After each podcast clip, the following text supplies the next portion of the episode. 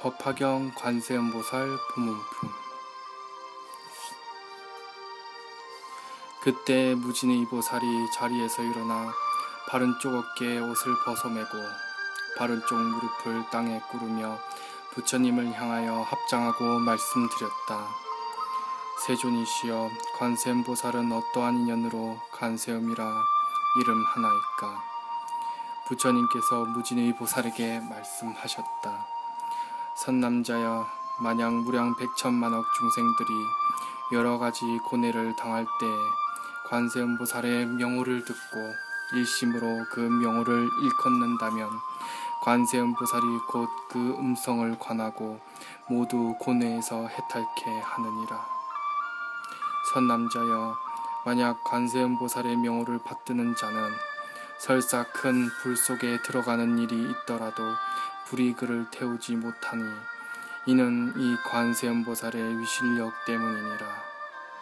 혹은 큰 물에 떠내려가게 되더라도 그 명호를 걸으면 곧 얕은 곳에 이르게 될 것이며 또 혹은 백청만억 중생이 금은 유리, 자거, 만호, 산호, 호박, 진주 등 보배를 구하고자 큰 바다에 들어갔을 때 가령 폭풍이 불어 그들이 탄 배가 나찰들의 나라로 표척하게 되더라도 그 중에 혹 한 사람이라도 관세음보살의 명호를 걷는 자가 있으면 이 사람들은 다 나찰의 난으로부터 벗어나게 되나니 이러한 인연으로 그 이름을 관세음이라 하느니라. 또 어떤 사람이 만일 흉기로 해를 입게 되었을 때 관세음보살의 명호를 일컬으면 저들이 잡은 흉기는 곧 조각조각 부서져 위험에서 벗어날 수 있으리라.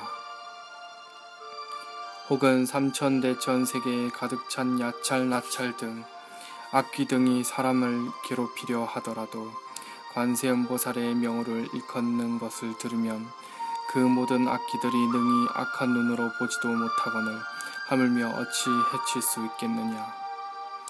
또 어떤 사람이 설사 죄가 있거나 없거나 큰 칼을 쓰고 고랑에 채워지고 몸이 사슬에 묶였더라도 관세음보살의 명호를 일컬으면 이것들이 모두 다 부서져 곧 벗어나게 되느니라. 만약 삼천대천 국토에 흉기를 가진 원수와 도적들이 가득 찼는데 그 중에 한 상인의 우두머리가 많은 상인들을 이끌고 귀중한 보물을 가지고 험한 길을 지나갈 때 그 중에 한 사람이라도 말하기를 여러분이여 그대들은 두려워하지 말고 마땅히 일심으로 관세음보살의 명호를 일컬으라. 이 보살이 능히 중생들에게 두려움을 없애 주나니 그대들이 만약 그 명호를 일컬으면 이 도적의 난을 벗어나게 되리라. 하자 여러 상인들이 이 말을 듣고 모두 일제히 소리를 내어 나무 관세음보살 하고 그 이름을 일컬음으로써 곧 벗어나게 되느니라. 무진의여 관세음보살 마살의 위실력이 거룩하기 이와 같느니라. 만약에 중생이 음욕이 많더라도 항상 관세음보살을 염하고 공경하면 곧 그 음욕을 여의게 되며 만약 미워하고 성내는 마음이 많더라도 항상 관세음보살을 염하고 공경하면 곧 성내는 마음을 여의게 되며 또 어리석음이 많더라도 항상 관세음보살을 염하고 공경하면 곧 그 어리석음으로부터 벗어나게 되느니라. 무진의여 관세음보살이 이와 같은 큰 위실력이 있어 이롭게 하는 바가 많으니 그러므로 중생은 마땅히 항상 마음에 관세음보살을 염하여야 하느니라. 만약 어떤 여인이 남, 남아 아이를 낳기를 원하여 관세음보살을 예배 공양하면 곧 그 복덕과 지혜를 지닌 남자 아이를 낳을 것이며 여자 아이를 낳기를 원한다면 곧 단정하고 상호를 갖춘 여자 아이를 낳게 되리니 그는 숙세에 복덕을 심었으므로 모든 사람의 존경과 사랑을 받게 되리라. 무진의 여 관세음보살이 이와 같은 힘을 가지고 있느니라. 만약에 중생이 관세음보살을 공경하고 예배하면 그 복이 헛되지 않으리니 그러므로 중생들은 모두 마땅히 관세음보살의 명호를 받들어 지녀야 하느니라.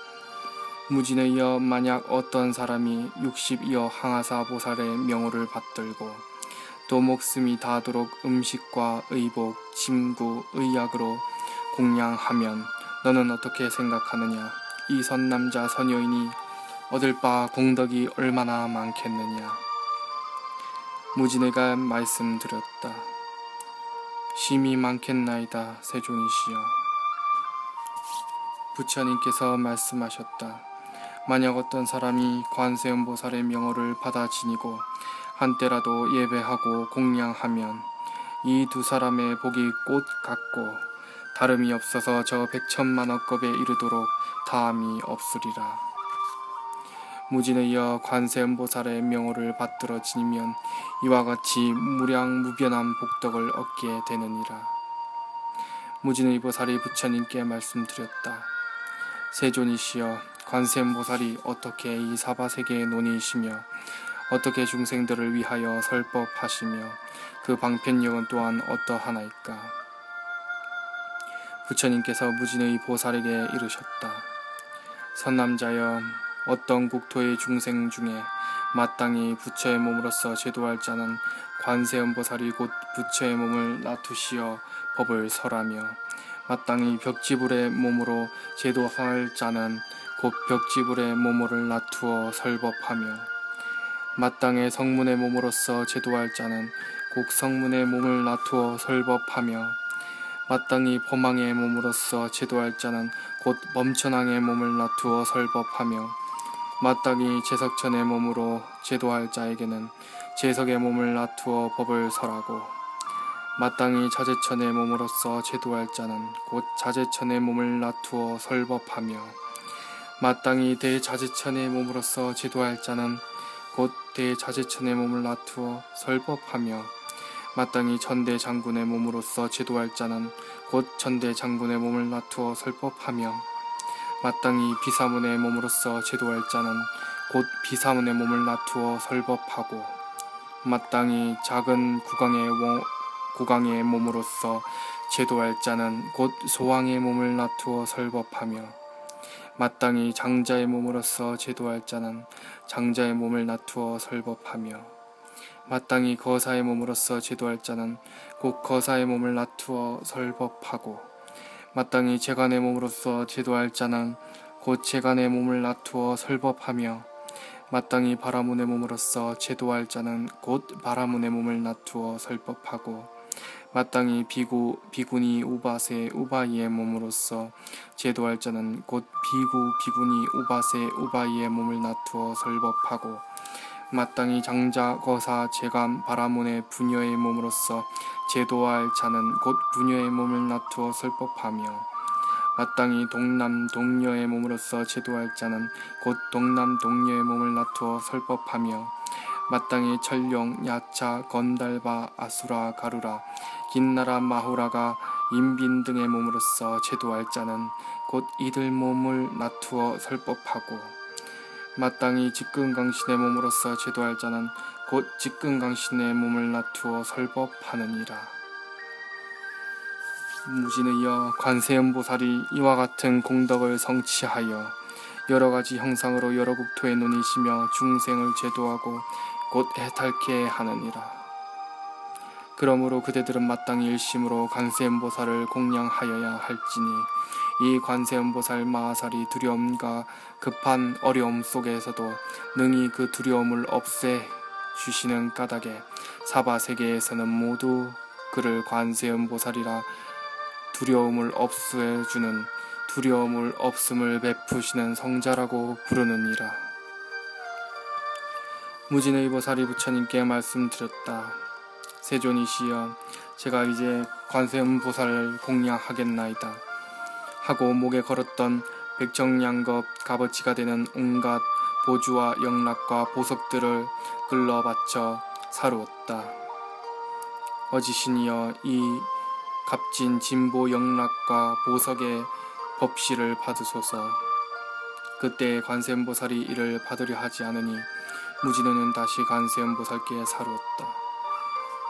어지신이여 저희들을 불쌍히 여기시어 이 보석과 영락들을 받으소서. 그때 부처님께서 관세음보살에게 이르셨다. 이제 이 무진의 보살과 사부 대중과 철룡, 야차, 건달바, 아수라, 가루라, 긴나라, 마우라가 인빈 등등을 불쌍히 여겨 그 영락을 받으라. 이에 관세음보살은 사부대중과 전, 영, 인비인 등을 불쌍히 여기사 곧 그 영락을 받아 두 몫으로 나누어 한 몫은 서가모니 부처님께 바치고 한 몫은 다보불탑에 바치었다. 부처님께서 말씀하셨다. 무진의여 관세음보살이 이와 같은 자제한 신통력을 가지고 모든 사바 세계를 논의느니라. 그때 무진의 보살이 개성으로 여쭈었다. 묘상이 부족하신 세존이시여 제가 이제 다시금 묻산 옴나니 불자를 어떠한 인연으로 관세음이라 하나이까 묘상이 부족하신 부처님께서 무진의 보살에게 대답하셨다. 너는 이제 들으라 관음의 행위 처처에서 알맞게 응해 주는 것을 넓고 깊은 서원은 마치 바다와 같아 헤아릴 수 없는 겁을 지내오면서 천만억 부처님을 모시는 동안 청정한 큰 서원을 세웠느니라. 내 이제 너를 위해 설해주리니 명어라도 듣거나 혹은 칭견하거나 마음으로 섬기고 지성을 다하 외우면 이 세상 모든 고통을 곧 벗어나게 되느니라. 가령 어떤 이가 해침을 받아 불구덩이에 떠밀려 떨어진다 하더라도 관세음의 위실령을 영한다면 불구덩이 변하여 연못이 되고 어쩌다 바다에서 풍파에 밀려 영과 고기 귀신들의 난을 만나더라도 관세음의 위실력을 염한다면 험한 물결 속에서도 무사하리라. 높고 높은 수미산 봉우리에서 사람에게 떠밀려 떨어진다 하여도 간세음의 위실력을 염한다면 해와 같이 허공에 머물게 되리라. 어쩌다가 악인에게 쫓기게 되어 금강산 험한 골짜기 떨어진다 하여도 간세음 보살의 위실력을 염한다면 털어 끝 하나라도 상하지 않으리라. 원수나 도적들이 둘러싸고서 제각기 칼을 들고 해치려 하여도 관세음의 위실력을 염한다면 그 도적들이 모두 다 자비심을 내리니 나라법에 걸려서 고통받거나 형벌을 당하여 죽게 되어도 간세음의 위실력을 염한다면 그 흉기가 조각조각 부서지리라.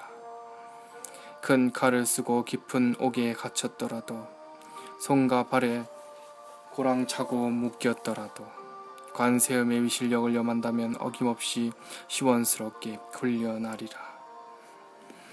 어떤 사람 이 몸을 해코지하여 주술이나 가지가지 독약을 쓴다 하여도 간세음을 위실력을 염한다면 그 해독이 본인에게 되돌아가리라. 어쩌다 악한 나찰 만난다거나 독한 용과 하기 때에 둘러싸여도 간세음의 위실력을 염한다면 언제라도 저들이 해치지 못하리라. 사나운 맹수들의 애워싸여서 날카로운 이와 발톱 소름 끼쳐도 관사음의 위실력을 위험한다면 먼 곳으로 뿔뿔이 달아나리라. 살모사와 독사와 쏘는 독충이 불꽃 같은 도끼를 뿜을지라도 관세음의 위실력을 염한다면 소리 따라 스스로 흩어지리라.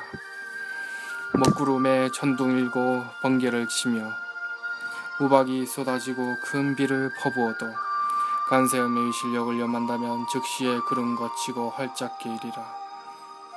중생들이 가지가지 고뇌를 당하여 한량없는 고통이 핍박하여도 관세음의 신묘한 지혜의 힘이 이 세상 온갖 고통으로부터 건져주리라. 가지가지 신통의 힘 구족하시며 지혜의 온갖 방편 널리 닦으사 시방 세계 넓고 넓은 모든 국토에 거룩하신 그 몸을 두루 놔두네. 가지가지 나쁜 곳에 여러 중생들 지옥하기 축생에 이르기까지 나고 늙고 병들어 죽는 고통을 차츰차츰 모두 없애 주리니 진실한 관이며 청정한 관이며 넓고 넓은 큰 지혜의 관이며 비관이며 다시 또한 자비의 관함이니 저희들이 어느 때나 우러릅니다. 티없이 거룩하온 청정한 광명 지혜의 해 모든 어둠 부수어주고 능히 모든 재앙을 흩어버리고 모든 세간 남김없이 밝혀주시네. 자비하신 몸은 우레와 같고 자애로운 거룩한 뜻 큰 구름이여라. 감모, 감노의 법의 비를 뿌려 주시어 활활 타는 번뇌의 불을 꺼버리시네. 송사하여 간청에 이를 때에나 두려울 목숨 건 정쟁터라 하여도 간세음의 실력을 염한다면 모든 원수 원한 다 사라지리니 생각할 수 없사온 묘음 관세음 하늘 땅에 가득하온 범음 해조음 세간 음성 그 모두에 뛰어나시니 이 까닭에 어느 때나 염합니다. 염할지라 염할지라 의심치 말라 거룩하신 그 성인 관음보살은 고통과 번뇌와 죽을 액난으로부터 중생들이 의지하고 믿을 바이로다. 일체의 모든 공덕 구족하시고 자비하신 눈으로 중생 살피고 지니신 복 바다같이 끝이 없으니 마땅히 지성다에 경배할지니라. 그때 지장보살이 자리에서 일어나 부처님 앞에 나아가 말씀드렸다.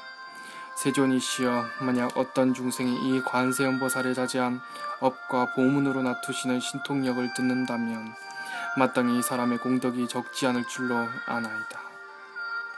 부처님께서 이 보문품을 설하실 때에 회종 8만 4천 중생이 모두 무등등 안욕따라 삼맥 삼보리심을 바라니라.